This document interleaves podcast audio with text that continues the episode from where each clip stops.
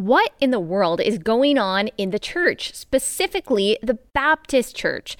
Popular Southern Baptist pastor Matt Chandler announced over the weekend that he is temporarily stepping down from his role as lead pastor of his church because of an inappropriate online relationship. Also, the DOJ is investigating the Southern Baptist Convention. Is that investigation legit? And another blow to Baptist. Presbyterian podcasters say that Baptist theology caused transgenderism. I will give you my analysis on all of this today. This episode, as always, is brought to you by our friends at Good Ranchers. Go to goodranchers.com slash Allie for American meat delivered to your front door. That's goodranchers.com slash Allie.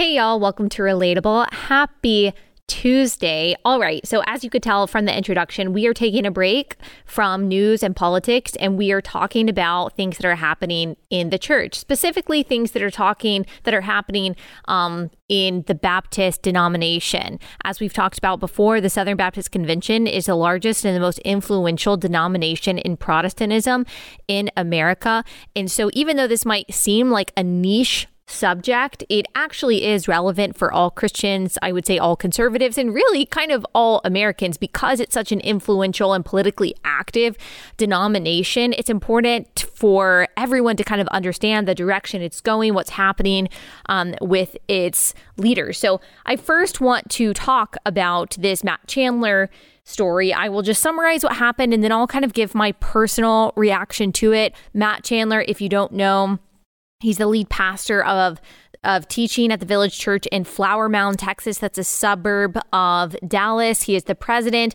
of the Acts 29 Network, which is a global church planting ministry. He really um, he burst on the stage. I would say for for most people, most people started knowing who he is and listening to his sermons online. I would say probably around like 2008. Now, he had been around before that, of course, as a pastor, as a teacher. I'm sure locally a lot of people knew who he was before that, but nationally, it seems, at least in my consciousness and in my memory, it seems like he really became popular around 2008, 2009. Now, that is also, that also happens to be when I started listening to him. So maybe that's it. But um, in my mind, it seemed like that's when he really started rising to national prominence and popularity. So a lot of you have probably heard his sermons. You've either um, watched some of the videos that he's put out or watched some of his sermons. One of his most famous clips online is Jesus Wants the Rose. Like I remember showing my friends that in college. And as I'll talk about in a few minutes, he has been very, very influential on my theology, my understanding of the gospel, especially when I was a junior, senior in high school even though I've had plenty of disagreements with him and his takes on social and so called racial justice over the past uh, few years, I would still say he has been um, he has been extremely impactful on my faith and on my love for theology and understanding of scripture. So the story that I'm about to summarize, it makes me very personally sad um, for for the reasons that I just listed, and I will expound upon that in just a minute after I tell you what happened. So, this is according to Christianity Today. Matt Chandler steps aside after inappropriate online relationships. So, Christianity Today, just FYI, I would categorize it now as a progressive publication. It hasn't always been as overtly progressive as it is today. Um, but when it comes to this story, they do give us a pretty detailed summary of what happened over the weekend with Matt Chandler and his church. So the article says on Sunday, August 28th, Chandler announced to his church that he had an inappropriate online relationship with a woman.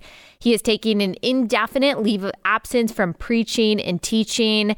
Now, this is an important part here. I know that maybe if you've already looked at this story online and you're seeing a lot of people make assumptions or um, saying things that we that we just don't actually know are true. This is a really important point. The church says that the relationship or the conversations, the interactions that he was having with this woman online were not sexual or romantic in any way.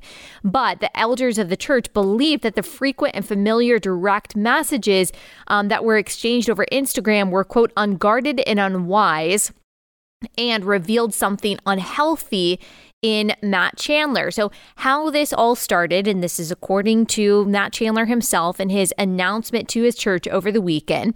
He says that the red flag came several months ago when a woman approached him in the foyer of the village church after a church service and confronted him with concerns about how he was communicating with a friend of hers, a female friend of hers, and that she didn't think that these online exchanges that they were having were appropriate. Now, Chandler says that he pushed back on this initially, saying, uh, you know, look, my wife knows about these messages. Her husband knows about these messages. I'm sure that he defended himself by saying this is not romantic, you know, this is totally platonic, but he says that he was disoriented by this confrontation and conversation. And so he says that he immediately went to the elders in his church and he said, Hey, here's what happened. I want accountability, I want total transparency. He says that he called for a third party investigation. And so, church leadership and this investigation reviewed his DMs and decided that they were concerning. Again, not romantic or sexual, but he says that there was coarse joking, that there was crude joking, that again, it was just very frequent and familiar, and that they found this to be very inappropriate. Um, the so the law firm that they hired as the third party investigator decided that um, that the that Chandler had violated the church's social media use policy. Chandler said this, quote, "It was that our conversations were unguarded and unwise and because I don't ever want there to be any secrets between us. The concerns were really about frequency and familiarity. We believe in brother-sister relationships here and yet there was a frequency that moved past that and there was a fam- familiarity that moved past that and there was a fam- familiarity that played itself out in coarse and foolish joking. It's unbefitting to someone in my position. If I'm honest, he says, I'm just really embarrassed." feel stupid, feel dumb, feel like I'm embarrassing my wife and kids, putting a ton of pressure on our staff. Acts 29, which he is uh, which he is the head of, has also asked Matt Chandler to step down from his responsibilities, and day to day operations are going to be moved to someone else. And so this was a shock for a lot of people, including me, including someone who has really respected him, and he just um, seems like someone. And uh, I'm not even I'm not even saying that he's not in general, but he really does seem like someone who is um, above reproach. He talks a lot about being um, uh, being above reproach and being a good man, a good husband, someone that is accountable, someone who is transparent and honest. And so I think a lot of people who really respect and admire him are disappointed by this. Obviously, so thankful that it's not romantic and that it is not sexual. I mean, praise God for his protection in that. Thank God for that. Um, but still, a lot of people are, of course, saddened, even while there is a ton of grace and there's a ton of understanding and there's a ton of gratitude for the confession and for the actions of the church in trying to hold him accountable. We'll talk in a minute about church discipline, how I think that this is a good example of how the church is to discipline its pastor. And I also um, think that Matt Chandler's attitude and his disposition and what appears to be genuine humility in confessing this sin and submitting to his elders is a really good example of how the local church is supposed to operate. Now, not all reactions were like that, as you can imagine on Twitter. As I mentioned a few minutes ago, uh, there are people who are making assumptions. There are people who are jeering, who are cheering over this because they don't like Matt Chandler. Now, I've already said that I've had disagreements with Matt Chandler over the past few years when it comes to social justice and so called racial justice comments that he's made about things like white privilege and systemic racism and Black Lives Matter. And I just have not agreed with a lot of his opinions when it comes to those things and even his attitude surrounding those things. And I say that as someone who uh, doesn't have it all figured out myself, but I have really um it's it's really made me sad the disagreements that I've had with him on these kind of what I think are major issues over the past few years. And yet, the people who are jeering and cheering on social media over this or making assumptions or gossiping about this are not the people who, like me, are um, have disagreed with him on those kinds of issues, but really the people who would probably identify as progressive Christians.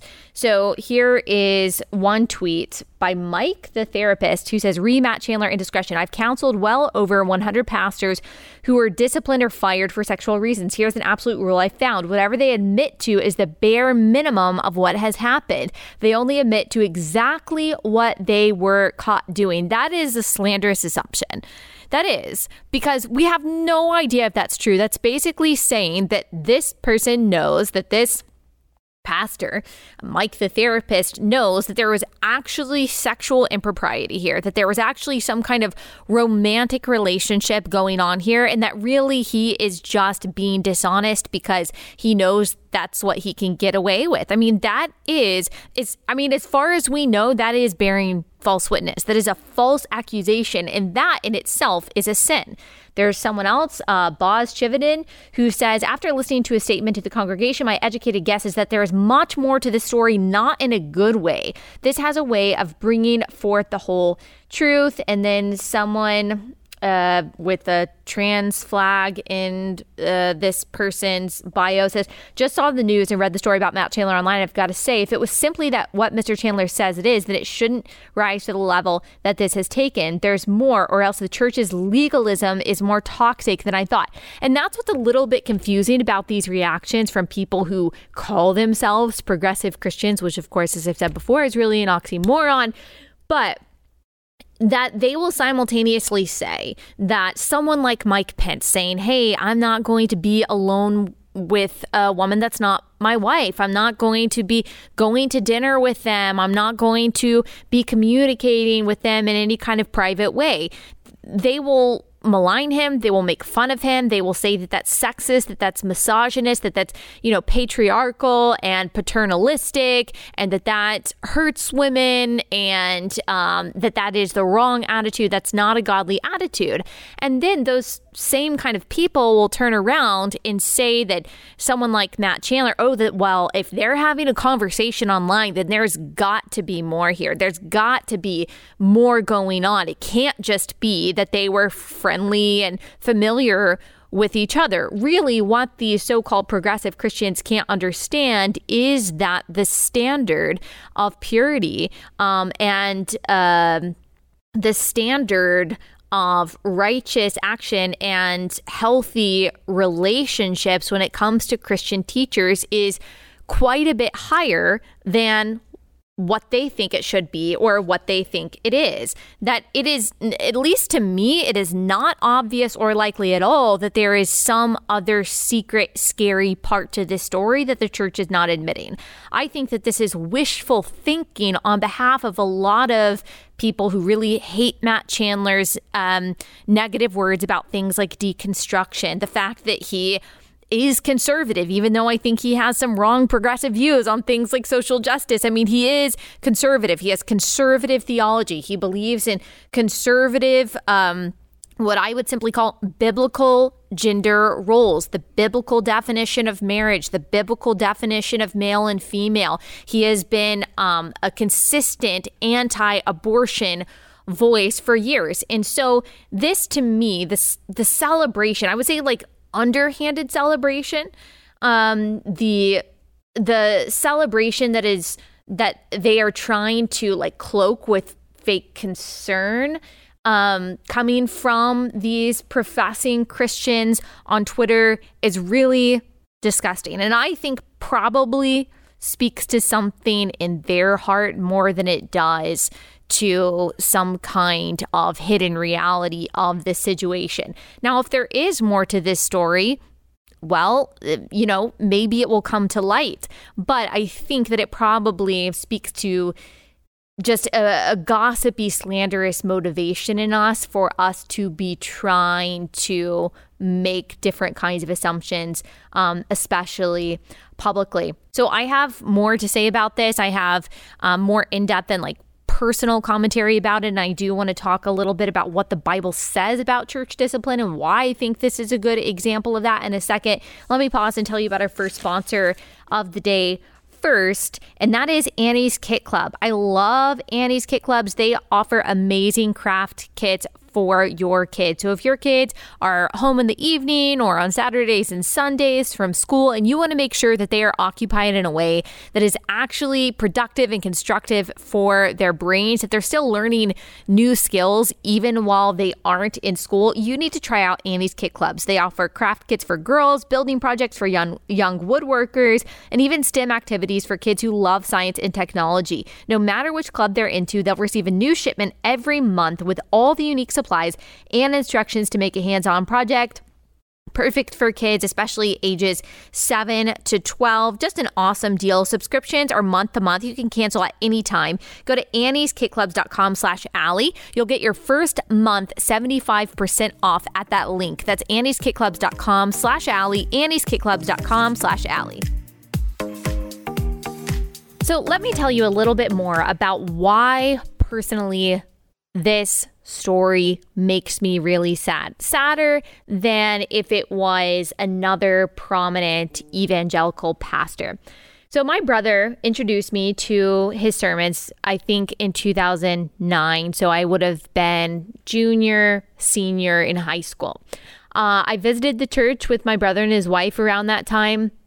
And this was about the time in my life when my faith was becoming real, for lack of a better word. It was going from something that my parents taught me to something that I wanted for myself. I was listening, uh, listening to and reading everything, like a very wide range, like Joel Osteen and C.S. Lewis and Stephen Furtick and David Platt and Donald Miller and John Piper and Rob Bell and Tim Keller. Like I was just reading everything. And honestly, I didn't have a whole lot of discernment back then. I just wanted to know more about theology. I wanted to know more about the Bible, this book that I had really been reading and memorizing my whole life. I really felt like when I was about 16, 17 years old is when the gospel became real to me, when it became also interesting to me. Now, thank God for His Holy Spirit and His discernment and pulling me towards solid teachers and away from the bad teachers. But the person that the Holy Spirit used during that time to help give me that discernment, to help me distinguish between the true gospel and the false gospel, between superficial teaching and profound teaching, was Matt Chandler. I had never heard someone preach the Bible like him with such earnestness and enthusiasm and clarity and humor. And here's what revolutionized my theology at the time and still affects how I read and approach everything to this day is that he brought everything back to the gospel.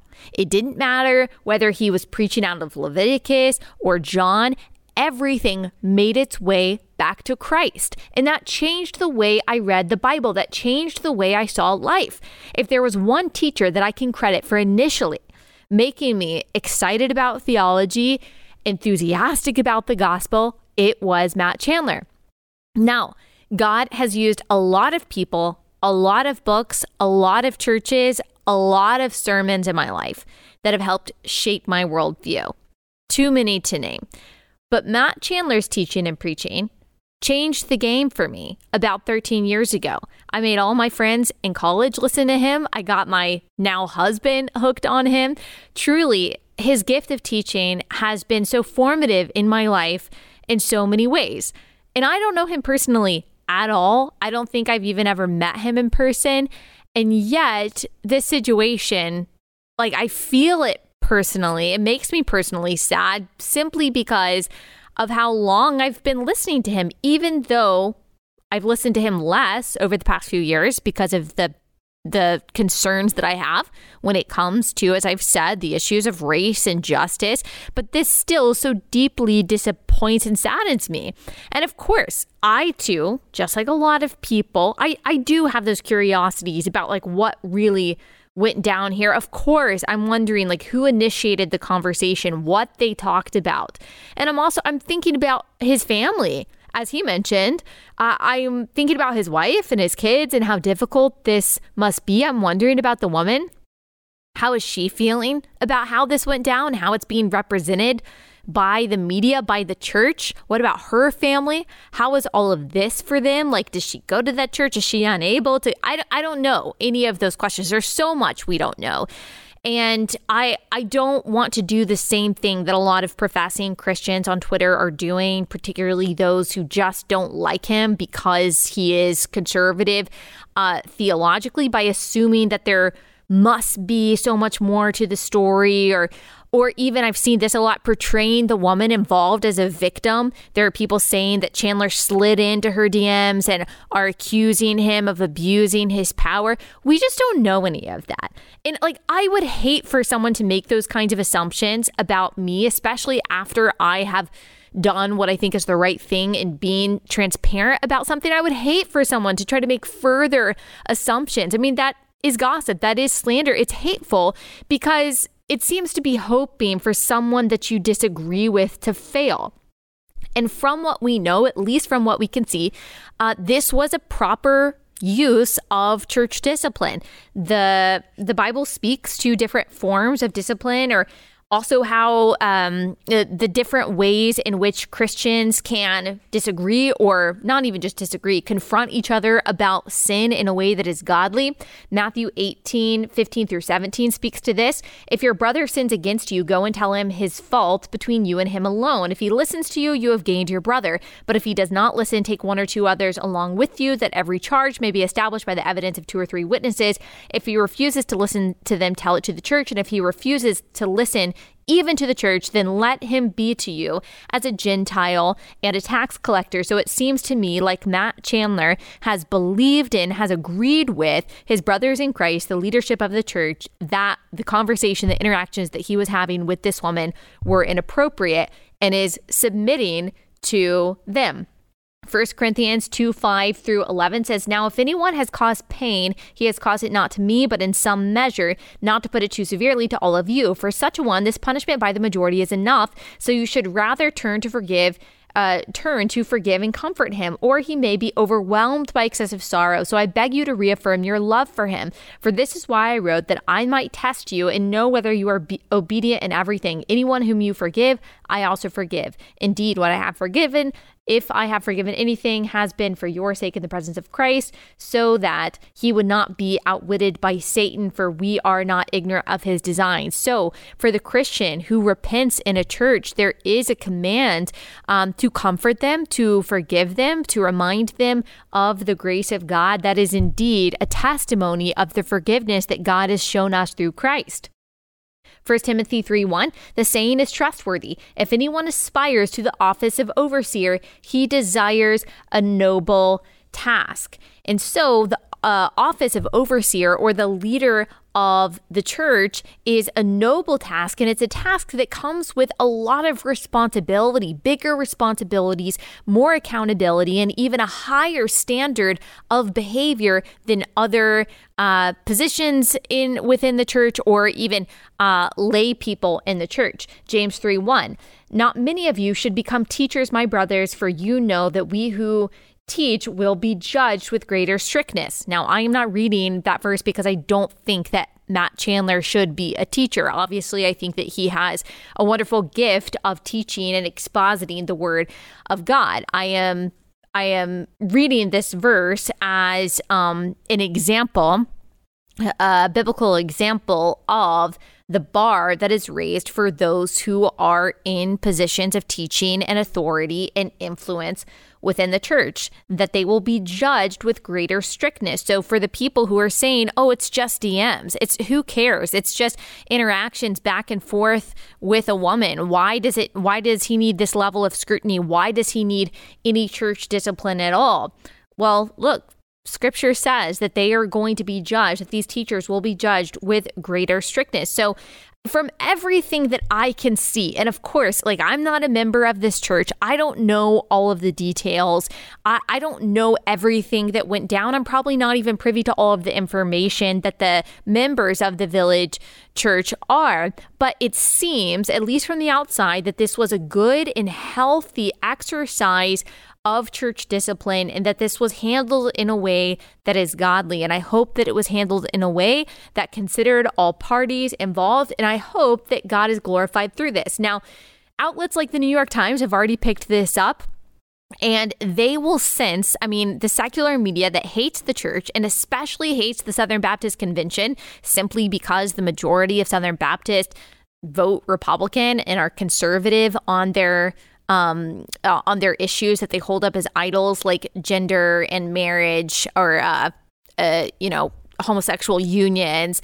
And uh, abortion. And so they are going to try to attack him, of course. That's why you are seeing some glee on Twitter from these people who want to see yet another conservative Christian leader um, step down or be attacked or be destroyed in some way. It also affirms the perspective of a lot of these people that, oh, all church leaders are just giant hypocrites, see Christianity isn't true.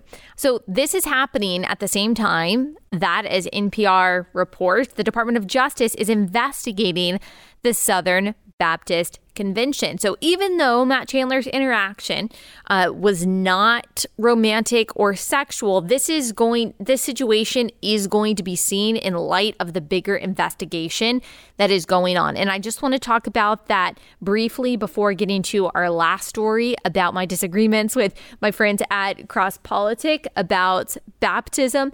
Um, and so, but before I get to this DOJ story, let me pause and tell you about my second sponsor for the day, and that is Carly Jean Los Angeles. Okay, if you have listened to this podcast for any amount of time, or if you follow me on Instagram, you know how much I absolutely love this clothing company. It's a capsule clothing company, which means that they've got like a limited number of items. They're all really simple, beautiful, high quality, mix and match. They've got a basics line that's all made in the US. This tank that I'm wearing, it's kind of like a razorback tank. It's from Carly Jean Los Angeles. All of their clothes are super comfortable. I'm able to wear them when I'm pregnant, when I'm postpartum, really any season of life, and also any season of the year. That's how great they are when it comes to layering and things like that. Plus, this is a company that is run by by a woman, Carly Jean, who is a Christian. She is pro life. So you can feel really good about sending your money to Carly Jean Los Angeles. Go to carlyjeanlosangeles.com. Use promo code AllieB for 20% off, excluding final sale items always free shipping over $100. Use promo code AllieB for 20% off at carlyjeanlosangeles.com. That's promo code AllieB at carlyjeanlosangeles.com. All right, so this is according to NPR. On Friday, August 12th, the leaders of the SBC said that several of their major entities are under investigation by the United States DOJ after the release of the guidepost Sex Abuse task force findings. Now, I will link the previous episode where uh, we have talked uh, about these investigations. Basically, in May, Guidepost Solutions uh, released a report on sexual abuse and cover ups in the SBC. They also released a list of pastors and other church affiliated personnel accused of sexual abuse in June. The, the list uh, includes more than 700 entries. There is a lot of drama, a lot of back and forth, a lot of disagreement about how that investigation went down, about the inclusion or the conclusion of um, that investigation.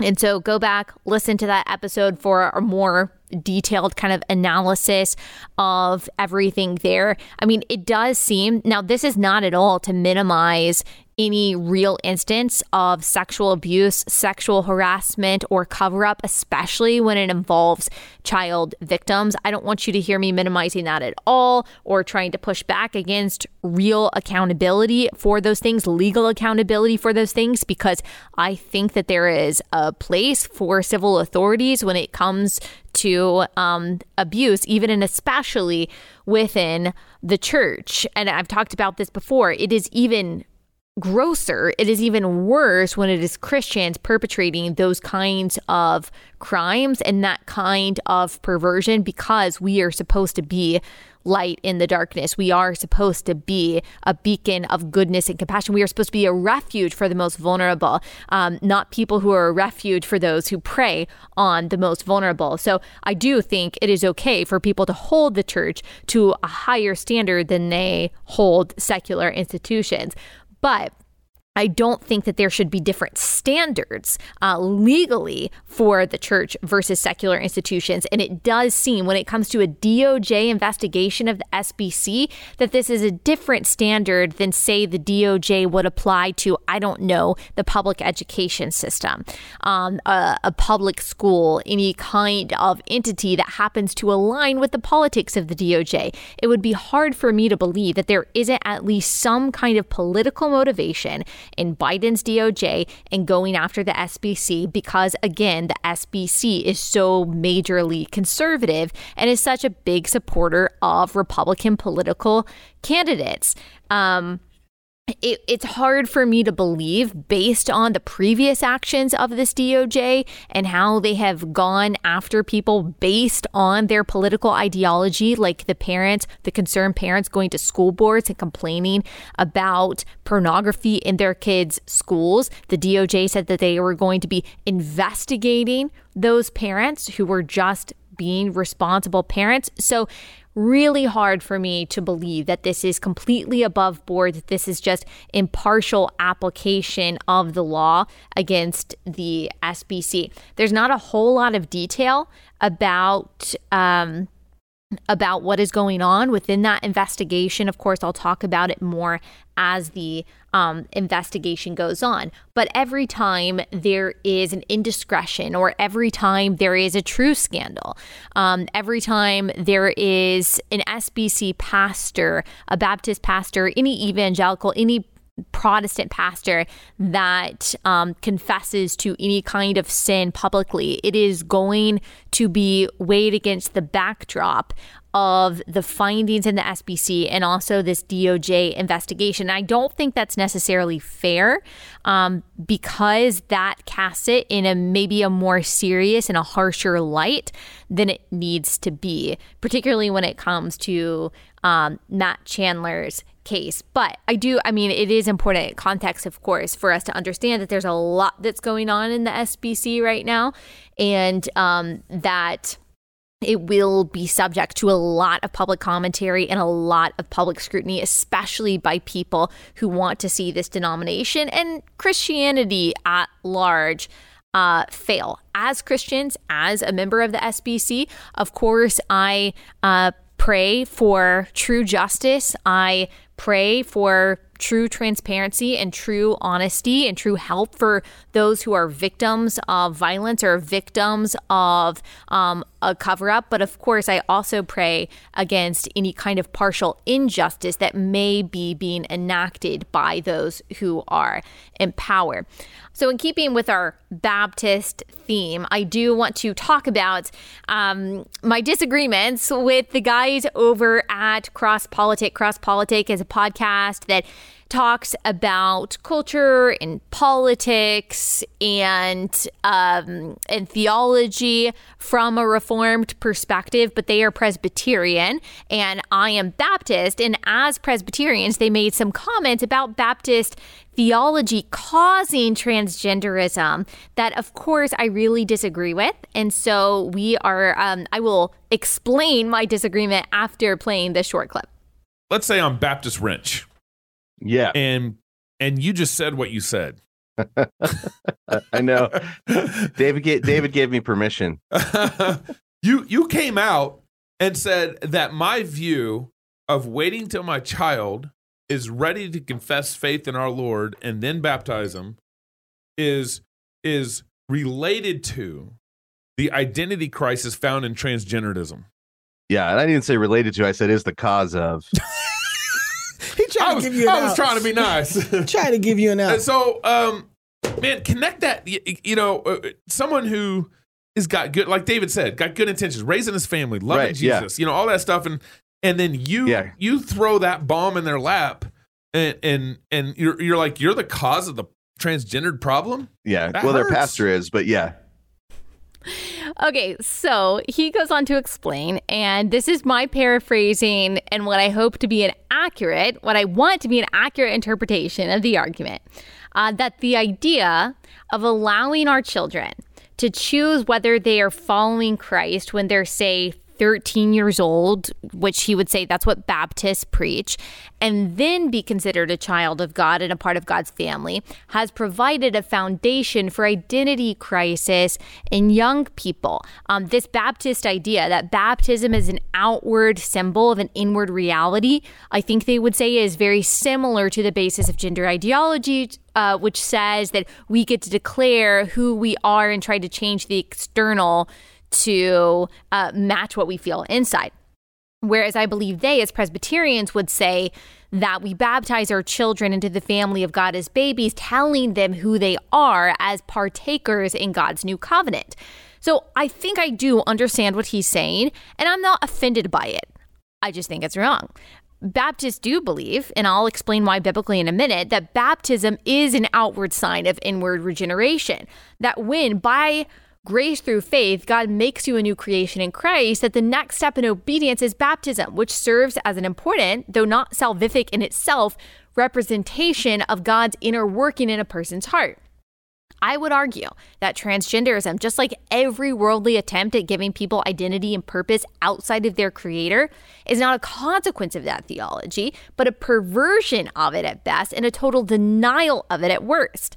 Whereas the Bible says, and what Baptists like me believe, God made you, He created you in His image. God made you male or female, and you are either dead in your sin, following the devil, the prince of the power of the air, or by grace through faith, you are made alive in Christ, as Ephesians 2 tells us, turned into a new creation who loves God and hates sin. The world says, You make you. You are your own creator. You decide who you are. You declare your identity. Your salvation and satisfaction is found in yourself, your self discovery, and your self fulfillment. The only sin, the world says, is not being true to yourself, failing to make yourself happy. The old self is who you were before you truly found yourself, and the new self is who you are after you've unleashed the real you and you've started worshiping your inner goddess. That is the exchange of the God of Scripture which Christians, including Baptists, believe in, for the God of self. That is not a manifestation of any form of true Christian theology, but is actually a cheap, damaging replacement of it, like all false teaching.